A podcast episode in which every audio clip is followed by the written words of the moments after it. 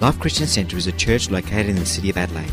It is made up of people from different backgrounds and walks of life who have been transformed through a relationship with Jesus Christ. For more information, visit us online at www.life-church.com.au. Amen. Well, it's a privilege and a pleasure to have with us Pastor Ronald Rodrigo from uh, Victoria. He, together with his wife Ingrid, uh, pastor a great church called Restore Church uh, in Victoria, a church that began over 13 years ago. And he's just done an amazing job in building the church and, and doing a great work over there uh, in, in Victoria.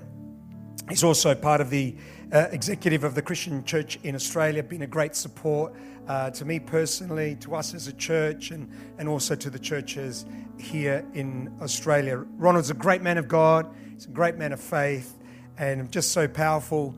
Uh, uh, just so privileged to be able to have him as a friend and to be able to do church together. I think I said last week that, you know, it's a real gift. Friendships are a gift from God, and I believe that Ronald is certainly a gift to me and, and certainly to us as a church. He's a great man of God. He's sensitive to the voice of the Holy Spirit. He preaches the word with power, seeing God do some amazing things in his church. And I know that God is going to speak to us today. So would you give him a big, big, big warm welcome as he comes to minister and to share the word of God this morning? Amen.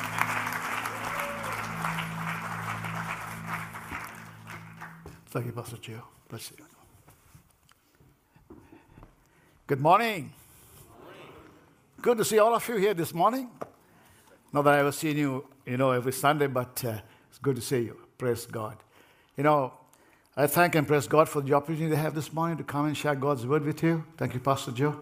You know, uh, he's been such a great friend, such an encouragement to us and the church as well back at home. And, uh, you know, we are, we are so blessed as a church to have Pastor Joe, even during the times of our lockdown, speak to us through Zoom. Wasn't it good? You know, we, in, when we have him, you know, coming to the church, personally, we were so blessed. But uh, on Zoom too, we were very, very blessed. Thank you so much, Pastor Joe, because we always love to have him in our church because he's, our church loves him. I think they love him more than they love me. I don't know. So that's a bit of a problem. I've got to sort that out. uh, they know you very well, Pastor Joe. They know you very well, you know. Our leadership love, loves you, honors you, and uh, Lena, and also you know, the, the team, you know. Actually, we've been coming here for all the conferences ever since we started. We've been going back 13 years. And during that time, you know, our whole team comes, 50, 60 people, we used to come over from there. And we really enjoy you guys, your, your hospitality. I tell you, there's nobody can do you know, hospitality better than the Italians. And our guys are learning. so it's good. It's good. I think you had Pastor Dr. Maya last week here or week, week before. That's a big pair of shoes to step into, isn't it? Yeah. Well, he's, he's a doctor, he's got a PhD. Thank God I don't have a permanent head damage, so I'm fine. the only qualification that I have is a BA, you know, and that is born again. so that's enough for God, isn't it? All the other universities, you got to join them and then you get your BA. But this one, you get the BA and then you join the University of God. So I like that. I like that. You know something about, I love coming here because it's been a long time since I was here last, because you're the most loving and most friendly and most, you know, happy bunch of people. And I'm so glad to be here. You know, just, uh, I want to also thank you so much for praying for me because a couple of months ago I was really sick and uh, I was, you know, struggling. I just took, took two months off church after 13 years. And I was feeling very, very low in my own life and that uh, you know, I was struggling a lot with my. I had a heart problem. My heart was, you know, beating irregularly. I was, at least I knew at that time I had a heart, so it was beating. and uh, eventually, what happened was, I had to go to the doctors, couple of visits to, to specialists. Ended up in uh, emergency twice. I was a bit, bit scared, but of course, you know, Pastor uh, uh, Joe is my, you know, pastor, and he calls me regularly. We call each other. And thank you so much, you know, for praying for me on, on your Sunday service. That was really helpful. And uh, I come through that, and I'm feeling much better, and I'm here today by the grace of God. Amen? By the grace of God. So, yeah. I've always been a very fit person. You know, I played rugby for my country, as you know, and captained my national side, and I was always fit. I never have a problem with any sickness or diseases. But, you know, as you grow older, things happen. And unfortunately, you know, this happened to me.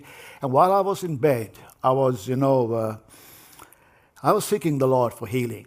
Because God has come more, almost every time I fall sick, to be very honest with you, God has healed me. And most of the time, miraculously, instantly. And here I was crying unto the Lord and saying, God, why won't you heal me? You know, I mustered up my faith. I began to put the word in, and I started to stand on God's word, stand on God's promises, and, you know, go back to all my previous healings, how I was healed of tonsillitis and how I was healed of a bad broken neck and my back. And, you know, many, many, many miracles that God has done in and through my life and the congregation as I looked, I see miracles, you know, that God has done through the ministry. And, you know, I begin to start to basically quote what God has done in the past and try to, you know, uh, let Him know that I'm a man of faith and that I can, you know, that you have done this before and all that. But as I sat, uh, slept on my bed, you know, not grumbling or murmuring unto the Lord, but trying to, you know, master some more faith, to believe God for a miracle, believe God for a healing. And as I was beginning to do that, I really began to sense God say something to me. I believe God, the Holy Spirit, was saying to me, You don't receive from God because you qualify, even though He has qualified us. It is not because, you know, we have great faith or, or God is obligated to do anything for us because we are Christians or we are churchgoers. He does not do it because we tithe and give off offerings and we attend all the prayer meetings and we fast and we pray. And we, we, we think we qualify God to, or we qualify ourselves before, before God. And we expect God to, you know, come through to us because, you know, of our, our, holiness perhaps, or because we are, you know, not doing the things we did like we did before. And we seem to think that we are in a position now, we're better people than what we were before we got saved, perhaps. Or just because we've been in the, in, in, in the kingdom of God for a long time, and now we have arrived, sort of to say, you know, we don't do the things we did before. We're not the jealous type. We're not the type, you know, who are proud and arrogant. We are humble, and God has changed us. And all this is good and great, and this is, this is, this is important for us. But none of those things really continue to qualify us to receive from God. And then I, I came to the conclusion, lying on my bed, that the only reason that God will do anything for me or for any one of us is I just thought of five things that the Lord gave me while I was on the bed. One was because of His love for us. We must not forget that uh, we have a loving God. We sometimes don't realize how much He loves us and cares for us. You know, and how much do we put our faith in His love for us? And his love is unconditional. It is not a conditional love. He doesn't get up one morning and, you know, say, I don't love you, Ronald. No, he constantly loves you and me with a love that's everlasting. Then, of course, it is his grace. His grace that he has so much, you know, loved and cared for that he has even afforded his grace towards us. Then his mercy. We forget about the grace of God. We forget about the mercy of God. Then his goodness to each and every one of us. Isn't God good? Amen. He's a good God. You know, we, we, we want principles and we want, you know, nuggets from God's word, how we can do, how we can get and how we can, you know, live a better life. But it's all the mercy of God and the goodness of God in our lives. God is good. And the fifth thing that I felt the Lord tell me was, He is a faithful God. Something that we don't realize when we are going through hard times, that our God is a faithful God. You know, I can give you a number of, you know, in fact, I got onto the internet to find out any stories about faithfulness of God. Actually, there were millions of it. Millions of it. You're a testimony for the faithfulness of God. This church is a testimony of the faithfulness of God. And when I look back in the lives of people, I see the faithfulness of God. So, on all five counts, He has got nothing to do with us. It has got nothing to do with us in one sense, but it's all got to do with Him. Think about it, all five counts. So I was just thinking to myself, then, wow, then because of his, his, his love, his, his grace, his mercy, his goodness, and his faithfulness, I am a recipient of God's, God's blessings in my life. And I started to focus in on that. And I began to preach to our church, you know, over a period of uh, five weeks on these five subjects. It took me over one hour on each, so I hope you can give me the five hours today.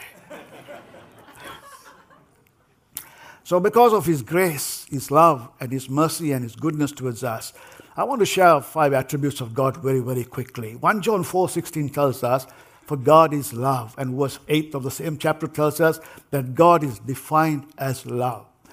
You know, the most amazing thing, God is, God is always known to be love, isn't He? He did not graduate to become love. He didn't, he didn't you know, have to grow into love like you and I, we grow into love. He never grows into love. He's always been love. But can you think about this? Before he created anything, he was called love. Whom did he love? Whom did he love before he created us to love? See, they loved each other. The Father loved the Son, the Son loved the Father, the Father loved the Holy Spirit, the Holy Spirit loved the Father. You know, this there was a love triangle that was going on in the Trinity. They loved each other. That is why the Bible says that God is love, because they loved each other so much that their love is perfect. You know, we mustn't run away from the fact that this all began up there. It didn't begin down here because He didn't create us to start to be a loving person. He was always love. And the Bible tells us He was always defined as love. I mean, God is love. There's nothing else. It doesn't decline God is power. It doesn't decline, decline any other. But the best way the Bible declares us about God is God is love. So they loved each other to bits, you know, as we say. They were so perfect, and they're still perfect in love. In John chapter 5, verse 20, it tells us, For the Father dearly loves the Son and shows him everything that he himself is doing. And the Father will show him greater work than this, so that you will be filled with wonder. See, because they love each other so much that the Father will do anything for the Son, and the Son will do anything for the Father, the Father will do anything for the Spirit, because they love each other so much. And guess what? You and I wonder when we see the amazing things that God is doing. You know, can I borrow just three people quickly? Just those three, three of you, can you, can come? Take three of them quickly. No, you, can stand down there if you don't mind. Yeah, yeah, down here, yeah. Now just think with all due respect to God, the Father is bit older than the rest, the Son, and the Holy Spirit. You know, they love each other so much that they would do anything for each other. Just imagine in your own mind, you love one another don't you think that you'll do whatever you can, you know, because love is actually, you know, doing the best for the other. So this is what is taking place in heaven. And we don't realize this. We think it's all about us. It's not all about us, it's about them. You know, we brought this down too low, but the fact is, this is exactly what's happening in heaven that these three love each other so much that they will do anything for each other so that each other will be glorified. Because that's what the Bible tells us. So, in this, this love triangle, we are caught into the midst of this love triangle. Because they love so much, we got caught into it. They put their love into us. And as a result, now we try to love each other as much as they love each other because but we can never come to that standard of love. But as a result, they're doing so much for each other. Imagine when we come to that standard, how much we'll be doing for each other. You can say, just, just a quick illustration.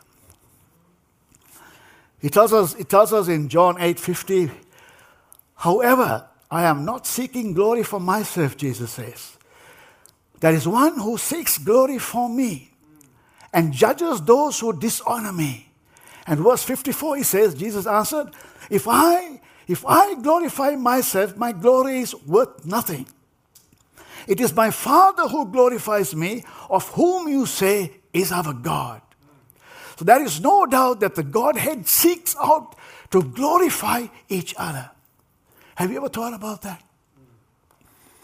This is amazing, you know, that the Father is seeking out to glorify the Son, and the Son is seeking out to glorify the Father. The Spirit of God is seeking out to glorify the Father and the Son because of their loving relationship that they have with one another. You know, this blew my mind because I, I, I always thought it's because of your love coming uh, to me, and my love for you is why I'm getting what I'm getting. And sometimes we think that way because I love God. You know, how many of you, how many of you really want to please God? Let me show your hands. How many of you want to please God? Beautiful. How many of you think God is pleased with you? I lost a lot of hands. you see what's happening? Because you're not receiving the love of God that comes to you. You think He will love you if He's not pleased with you? He's pleased with you, He loves you. I mean, that is, He goes to extents to show you His love. The very fact that Jesus came and died for us is the greatest extent that He went, for, went to. He tells us in, in John 17 1, Jesus in his high priestly prayer, he said these words. You know, the, the Lord's Prayer is actually, you know, uh, John 15, 16, 17. What we get of the Lord's Prayer is actually the disciples' prayer, but this is actually the Lord's Prayer. He tells us here, Father, the hour has come, glorify your Son, that your Son may glorify you. You see the picture?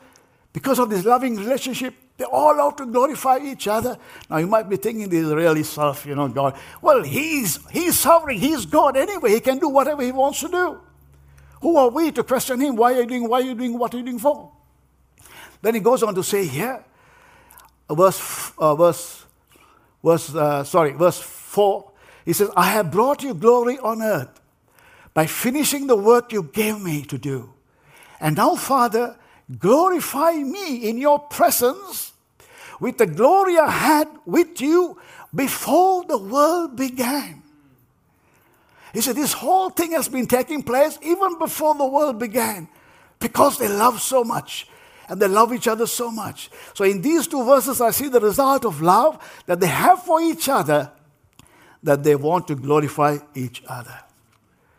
You know, stop and think about whatever God does for you and does for me is to glorify each other. You see? And then we see, we see uh, John 17, 23 to 24 in the Amplified. I in them and you in me. It's coming down to us now. That they may be perfected and completed into one. So that the world may know without any doubt that you sent me and that, and that you have loved them just as you have loved me, the comparison. God loves us as much as He loved Jesus, and He loves each and every one of us the same way. Father, I desire that they also, whom you have given to me as your gift to me, may be with me where I am, so that they may see my glory which you have given me, me because you loved me before the foundations of the world. You know, when I look at this passage of scripture, I mean, God started to minister me on that sick bed, I begin to realize, you know, this is amazing. You know, this is the what the church needs to know of this wonderful God, the Father, the Son, and the Holy Spirit. How they love each other and how they glorify and want to do each other because love means seeking the best for another. The Father is seeking the best for the Son, and the Son is seeking the best for the Father, and the, and the Spirit of God is seeking the best for them. And when you look at it like that, we can see this is the lifestyle that God wants all of us to live. We talk about the glory. We sang today about the glory. You know, it's all about the glory for the Father and the glory for the. I don't know how you're taking this message, but I'll tell you what, I was kind of excited when I began to read this and say, God, this is all about your love for you for the, in the Trinity and your glory. And we are caught up in this wonderful, wonderful, you know, love triangle of yours. And we are so excited because we become the beneficiaries, we become the, you know, the recipients of your love for one another. And as you share your glory with each other, we are the ones that are benefiting by, church. We, you know, we can come to the throne of grace and know that we have a loving Father and a loving, loving brother who always would care for us in this wonderful relationship. So, my first one this morning is living in God's love will glorify God. Amen. Living in His love will glorify God. Psalm, Psalm 13, verse 5 tells us, But I have trusted in your steadfast love.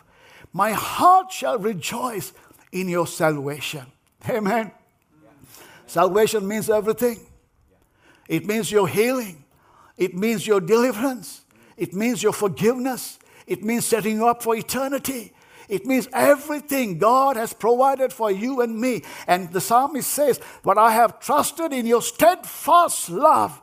My heart shall rejoice in your salvation. So when we learn to live in the love of God and understand that the Lord wants the best for us, and that we receive from Him to the glory of the Father, the glory of the Son, and the glory of the Holy Ghost. It, this is the lifestyle that God wants us to live in His love that glorifies Him. Psalm 46, verse 10 tells us, Be still and know that I am God. I will be exalted among the nations, I will be ex- exalted in the earth. By us living in love, we stop when we stop going around seeking our glory, our performance to be the reason for our blessings or answers to our prayer. But if we wait upon the Lord, resting in His love for us at all times, not giving up, not thinking God doesn't love us. I've heard many people say, I don't know whether God really loves me. The very fact that the response this morning was, you know, does God, is God pleased with you? You were not too sure. But when you realize that this love is something that is perpetual, it never ends, it keeps on and keeps on and keeps on, then you and I will never, never, never have to doubt. We can be still and know whatever we're going through, that He's in the midst of everything that we are going through because His love never, never ceases. It's steadfast, church. It's steadfast love. Psalm 14, verse, sorry, Psalm 143, verse 8 tells us, let me hear in the morning of your steadfast love. Did you hear this morning? You're hearing this morning of his steadfast love. For in you I trust. Make me know the ways I should go. For, for to you I lift up my soul. Or in other words, I entrust my life to you. Sometimes I wonder why we are not seeking the miracles we ought to see, why we don't see revival and a great move of of, of, of uh, in our generation of, our, of, of God.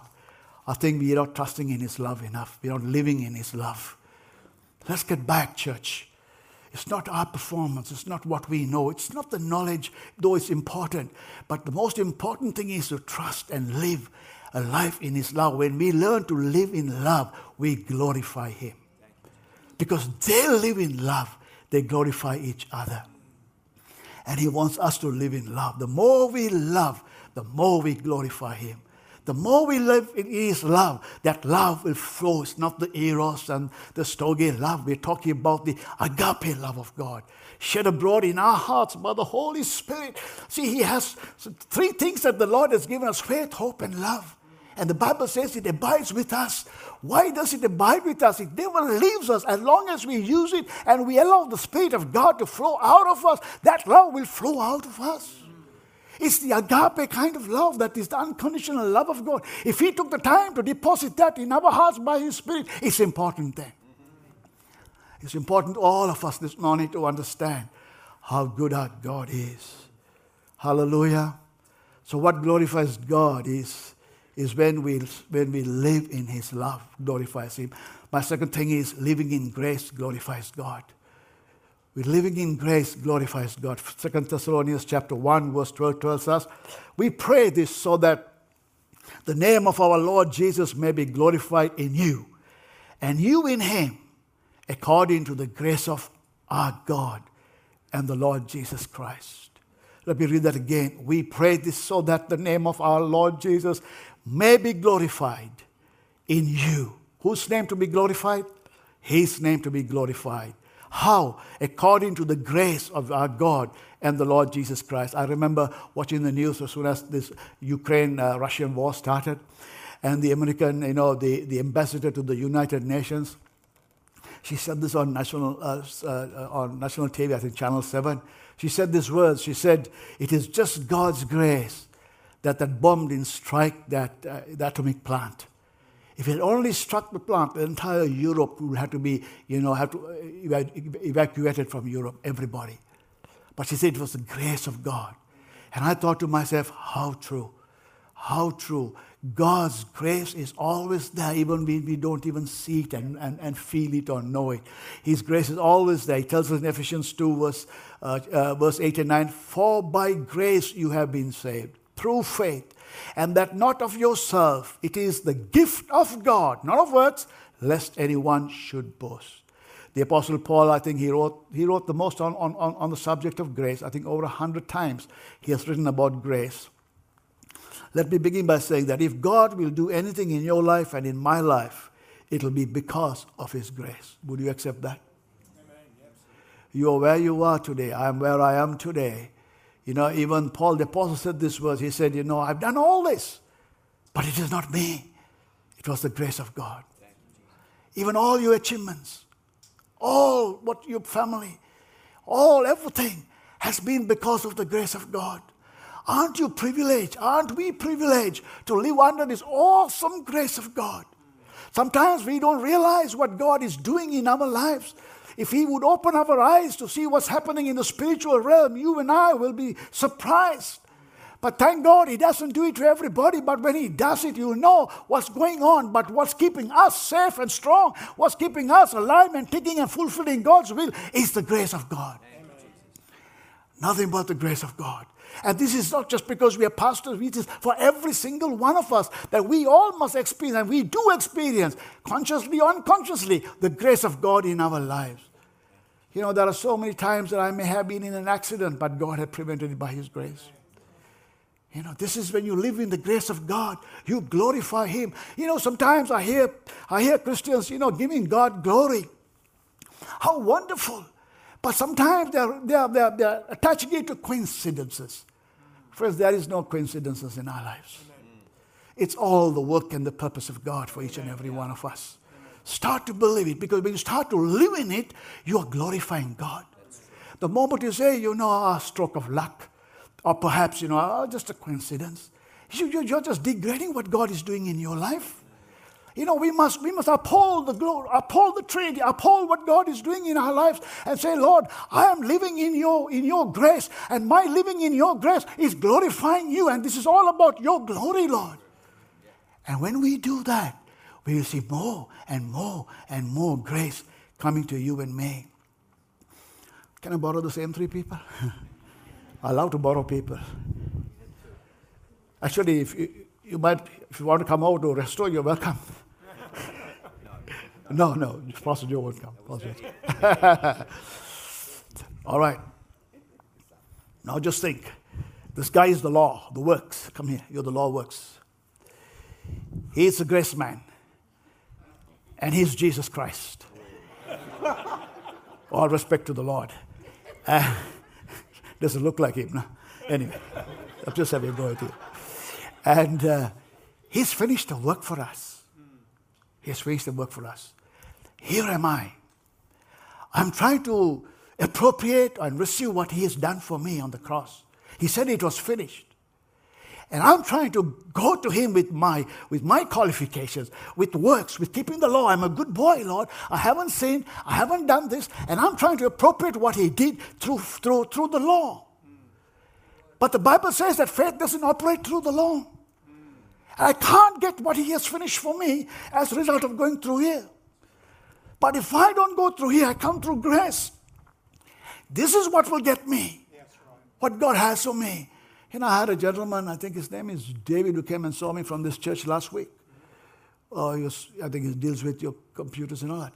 He said, when I came to this church, he had come out from a, from a, from a background, you know, that was basically trying to approach the finished work of the cross through, through the law and through the works.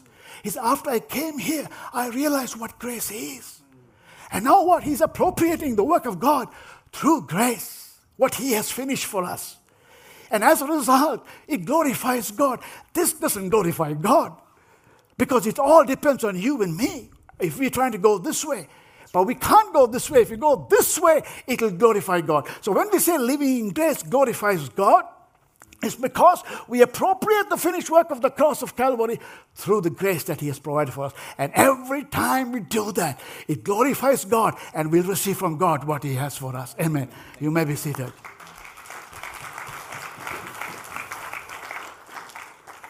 You're saved by grace, you're protected by grace, you're blessed by grace, you are healed by grace. Amen. This is what glorifies God. So, what glorifies God is when His people come to Him on the basis of His grace, which means He and He alone will be glorified because it is His grace, His grace. We cannot make any claims for the results and the blessings we have from Him supernaturally. Can you see what I'm trying to get across to you? This is so important for a time like this because I really believe that uh, we got to return back the grace factor to the church. Got to come back to the loving factor of the church. Or, well, you might say, Pastor, we can claim the promises of God in the Word, He will give it to us. Yes, He will, everything, but it still comes by grace. It cannot come out of grace. I know many people have told me, you know, Pastor, I prayed, I fasted, you know, I went to church, I gave, I did all this stuff, but my father died. I said, Really? Now, we don't have all the answers. Let's face facts. We don't. But if you're going to base the results of what you wanted to see on what you did, then it's not grace. It's not grace. It is basically your efforts to please Him. He doesn't get glorified. So don't even try because you'll never be able to satisfy God with your works and with your ways of doing things. Amen. So, what is grace? Grace is the unmerited, unearned, undeserved favor of God, which brings glory to the giver and unmerited, unearned, undeserved favor of God to the recipient, you and me. Amen. And I was thinking of this. I've been rolling in my bed, and I know I've been one month, you know, sick. Sometimes I wonder whether I've got to the bed because the Lord had to speak to me. Sometimes we get, you know, so caught up with things, and we get so caught up with, you know, the ministry, and then we suddenly begin to slip our time of, of you know, spending long, long time with God. And I, when I begin to do that, I said, Lord, I, I think you're speaking to me. I don't know about the church, but you're speaking to me. And I'm prepared to, Lord, just listen to you and do what you, what you want me to do. I believe we, sh- we, we should pray, we should fast, we should read the Bible, we should do all of that. But we can experience more of God's grace through obedience. That's all important. He'll never be glorified because of our works, as I said. So, what is grace then? Then grace has got to be understood that grace is nothing but the unmerited, unearned, undeserved favor of God upon you and me. Amen.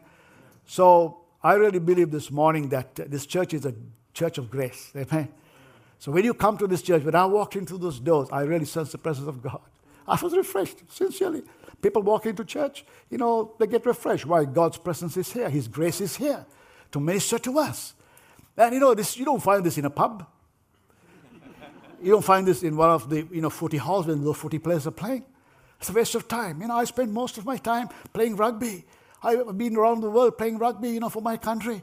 I never experienced this in those, in those, in those, you know, you know, in those grounds. Never. I've been to all the dance floors. That's where I met my wife. We were, we were not saved then. But, but you know, you know, God did some good things with it. I'm married 45 years now. I have six children. You know, church growth. Yeah. And then, of course, I have eight grandchildren. It's amazing, isn't it? What God can do. You know, we didn't plan for six. I didn't really want to have one, but things worked out well. so, trusting in the Lord is very, a very good thing. Grace, grace, grace. Thank you, Lord, for grace. So Romans 11, 6 tells us, and if by grace, then it is no longer of works. Otherwise, grace is no longer grace. But if, it of, but if it is of works, it is no longer grace. Otherwise, works is no longer work. So God's grace will provide for us independently from everything that you think you needed to do before you receive your blessings. In other words, grace and grace alone. That's what glorifies God. So if you've been boasting around and saying, I did this and I did that, you know, God is still gracious towards us. He will still do it. But it's got nothing to do with that. It, doesn't glorify God. I have heard a lot of people say a lot of things of what they've done and achieved, you know. It's like, you know, I'm a, I'm a self made man.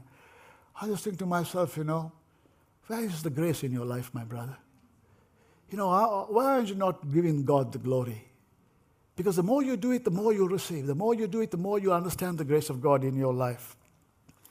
The third thing is here is, is living in God's mercy glorifies God. This is so important.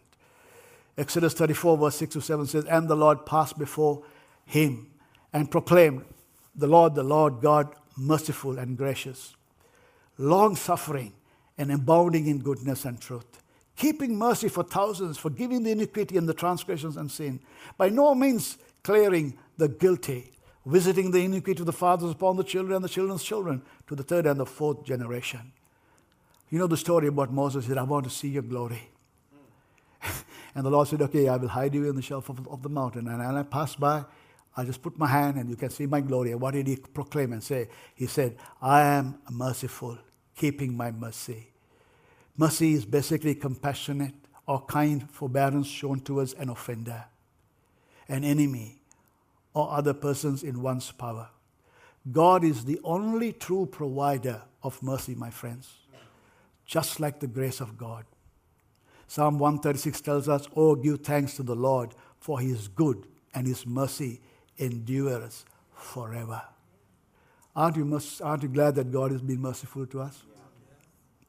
Every one of us. We are here is because of his mercy. It's not because only you chose to be here this morning. God's mercy has been on your life. Whether you accept it or not, He's been, he's been very merciful. And living under the mercy of God will always glorify God. Amen. God is more inclinable to mercy than wrath. You know that? Sometimes we've been portrayed about God as if He's such a taskmaster waiting to beat you and me up. No, my friends, He is not that. Mercy is actually, it is his, his darling attribute. That's what mercy, his darling attribute towards you and me. Amen. Which he, which he most delights in towards you and me. God's mercy is what kept Adam and Eve on the face of this earth. If God was not merciful, he would have wiped them off the moment they sinned. And I wonder, I think that would have been a good thing if they did it, if he did it. no, not really. Because I know why God used federal headship to pass down sin to all of us. As the Bible says, we are conceived in sin because of those two. But he was merciful to them and to all of us. That his mercy didn't even, not, didn't even stop with, with them, but it came down the line to each and every one of us. Aren't you glad this morning that he was merciful and that his mercy didn't wipe them off? It was God's mercy towards us that we are not consumed by his wrath. It is God's mercy that sent Jesus into the world. It was his mercy to forgive us. It is, it is the greatest design of Scripture to represent God, therefore, as merciful. As merciful. Mercy is what acts strongly and what has acted strongly in your life and in my life as sinners to Him. It was His mercy. Because the Lord is merciful and gracious towards us, you know, even though you may sin 70 times 7 a day, He's still merciful to forgive you. Never run away from God, even if you do the worst thing, my friends. God is still merciful and gracious. If He could have saved you in your, from your sinful ways and brought you into His kingdom by showing you mercy, how much more mercy will He show you on an ongoing basis? You may make the biggest mistakes. You may do the worst things. You may end up even in jail, wherever it is. I want to say to you this morning wherever you are, His mercy will reach out to you. He's a loving God. He's a gracious God. He's a merciful God. And I thank God for His mercy. Where would I be when I think of my life before I got saved? A drunkard. You know, I was a terrible man. Paul the Apostle said that he was the worst sinner.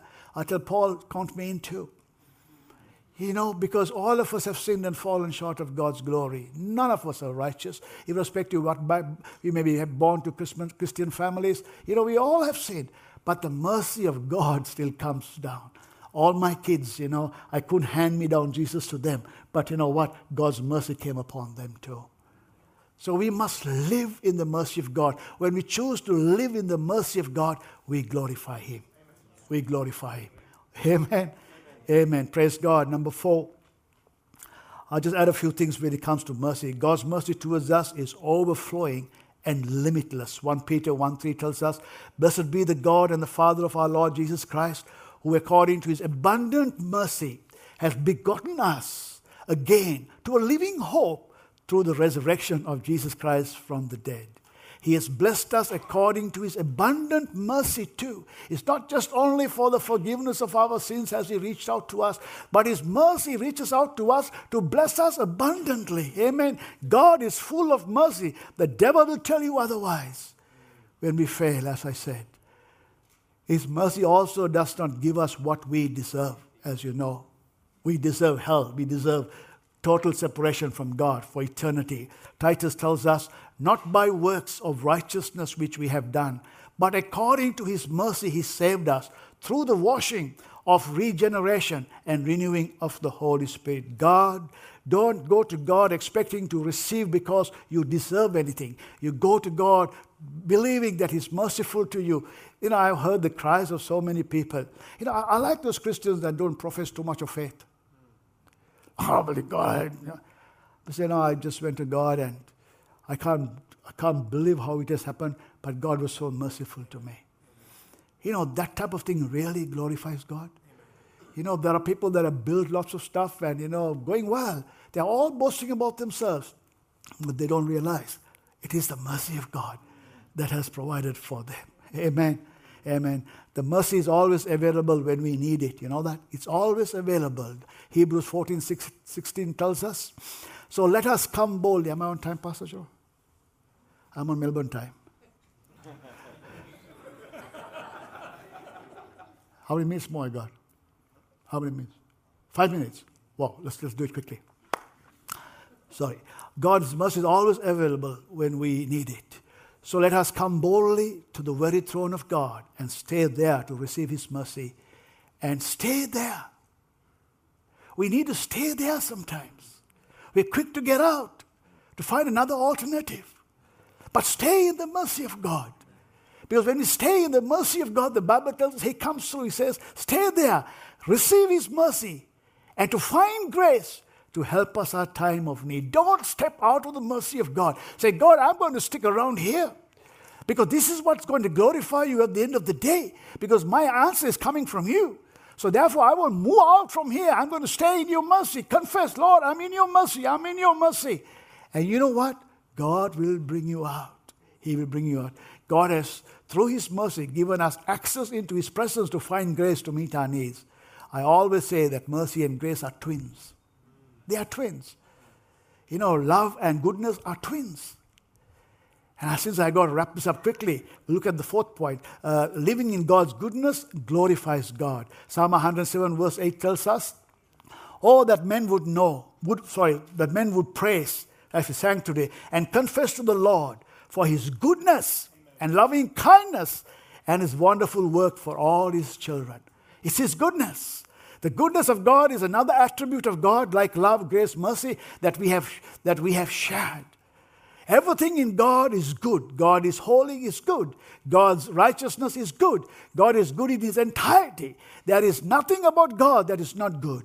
There's nothing that God purposes for his children is not good. Everything is good. You remember that slogan that we had? God is good all the time. All the time, God is good. He's always good. You can't get him to do anything bad. Everything is good. James 1:17 says, "Every good gift and every perfect gift is from above and comes down from the Father of lights, with whom is no variableness, neither shadow of turning, but every good gift comes from the Lord." You glad? Have you received good gifts? Amen. Every one of us have. You know, I have received all good gifts. You have received all good gifts. And we praise God for that. Finally, I got to rush through this. We got living in God's goodness glorifies Him. Living in God's faithfulness glorifies God. 1 Corinthians chapter 1 verse 9 tells us God is faithful. He is reliable. He is trustworthy and even true to his promises. He can be depended on and though and through him you were called into fellowship with his son Jesus. Amen. If I ask you how many times has God been faithful to you, you say all the time, isn't it? He's a faithful God, my friends. I'll give you a quick story and I'll close up, you know. When we were back in Sri Lanka, when we were living there, what happened to us was there was a, there was a riot going on. The Tamils were fighting the Sinhalese, all political, of course. And about a week, about, no, about a month before, I, was, I used to be so involved with the hospital ministry. I would stand at the gates and wait till the, the gates open. Uh, during the time of you know, hospital visitation, I would go quickly pray for people, lead people to the Lord. And that day I was standing there and I was thinking to myself, I was very depressed that day. I don't know why. Like a, like a cloud of depression was over me. I had carried a little pocket Bible, I pulled it out, and God said, Ask me anything you want. I said, Lord, I have a friend of mine who's really going through a hard time. Can you please meet this man's need? And the Lord said, No, ask for yourself. So I thought for a while, what shall I ask? I said, Lord, we needed a home, a house. We want to move from where we were. It was too small. I said, God, can we have a house? I went back home. I told my wife, I said, honey, you know, God, God spoke to me and said, ask anything you want. And I asked for so and so, and this is what happened. So we both knelt down and we prayed and said, Lord, give us a house. And a week later, we had a call and we went to see this particular home. And I looked at the house. You know, I liked it. You know, ladies have a different view of homes, you know. So I didn't want to say anything. My wife said, I don't think I like this. I said, that's fine. You know, let the Lord deal with that. I liked it. So that in the house, there was a little girl, her daughter. And uh, her daughter was covered with eczema. And her hair was all matted and pasted. So she said, Ronald, can you pray for my little child? I laid my hands and prayed. And I I said, Lord, if this is the house for us, heal this child. then she will know that this is the house. true, this is true, you know. I'm not conning, I'm just frankly true. And we went away. The next day, she, that lady called me and said, My daughter was completely healed. So I told my story to my wife. I told my story to my wife. And she said, Okay, let's take the house. So simple. So when God is in it, it's so easy. You don't have to push your wife. She knows, you know. So anyway, to cut a long story short, just after we moved into that house, just a week later, the communal riots started. They were burning people, killing people, going to house to house. And whoever was associated with Tamils, they murdered them. They put tires around them and burnt them.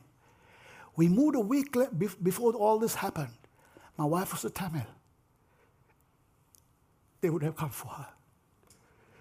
But the faithfulness of God saved me, saved my wife, and my children. And I look back and I say, God, that was your faithfulness to us. We didn't know what was going to happen. The house next door was Tamil people, they killed them.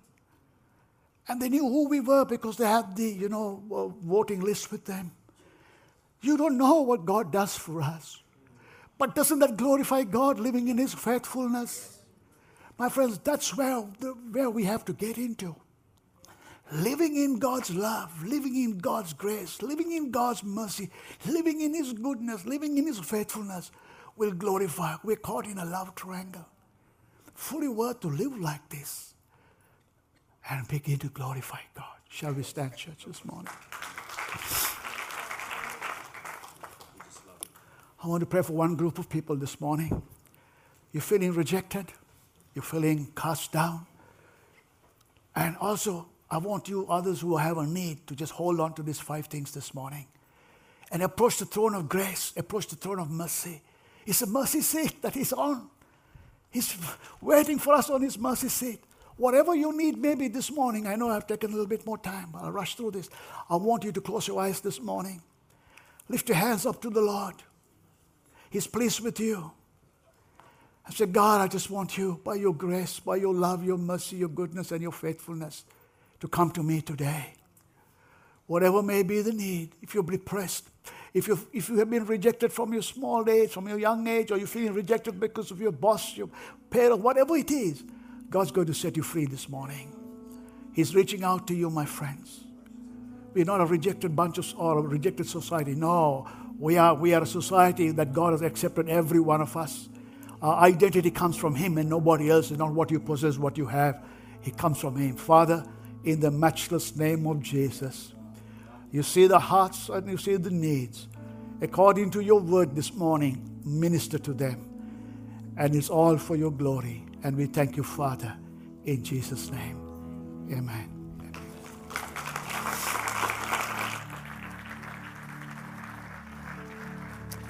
Thanks, Pastor Ronald. What a great encouraging word. Can I hear an amen? God is such a good God, a gracious God, a loving God, a faithful God, a merciful God. And if we can learn to live in those areas, I strongly believe our lives would be lived differently, completely differently. I pray we would get a revelation of each of those things in our hearts and lives. Well, God bless you. You have a great week. Wednesday night, uh, we have. Um, uh, a prayer night here at church, come along. If some of you would like prayer, we're going to be here at the front for a couple of minutes. Uh, uh, you know, feel free to come forward. Pastor Ronald would love to pray with you as we dismiss the congregation. God bless you. You have a great week. We'll see you on Wednesday night. Amen.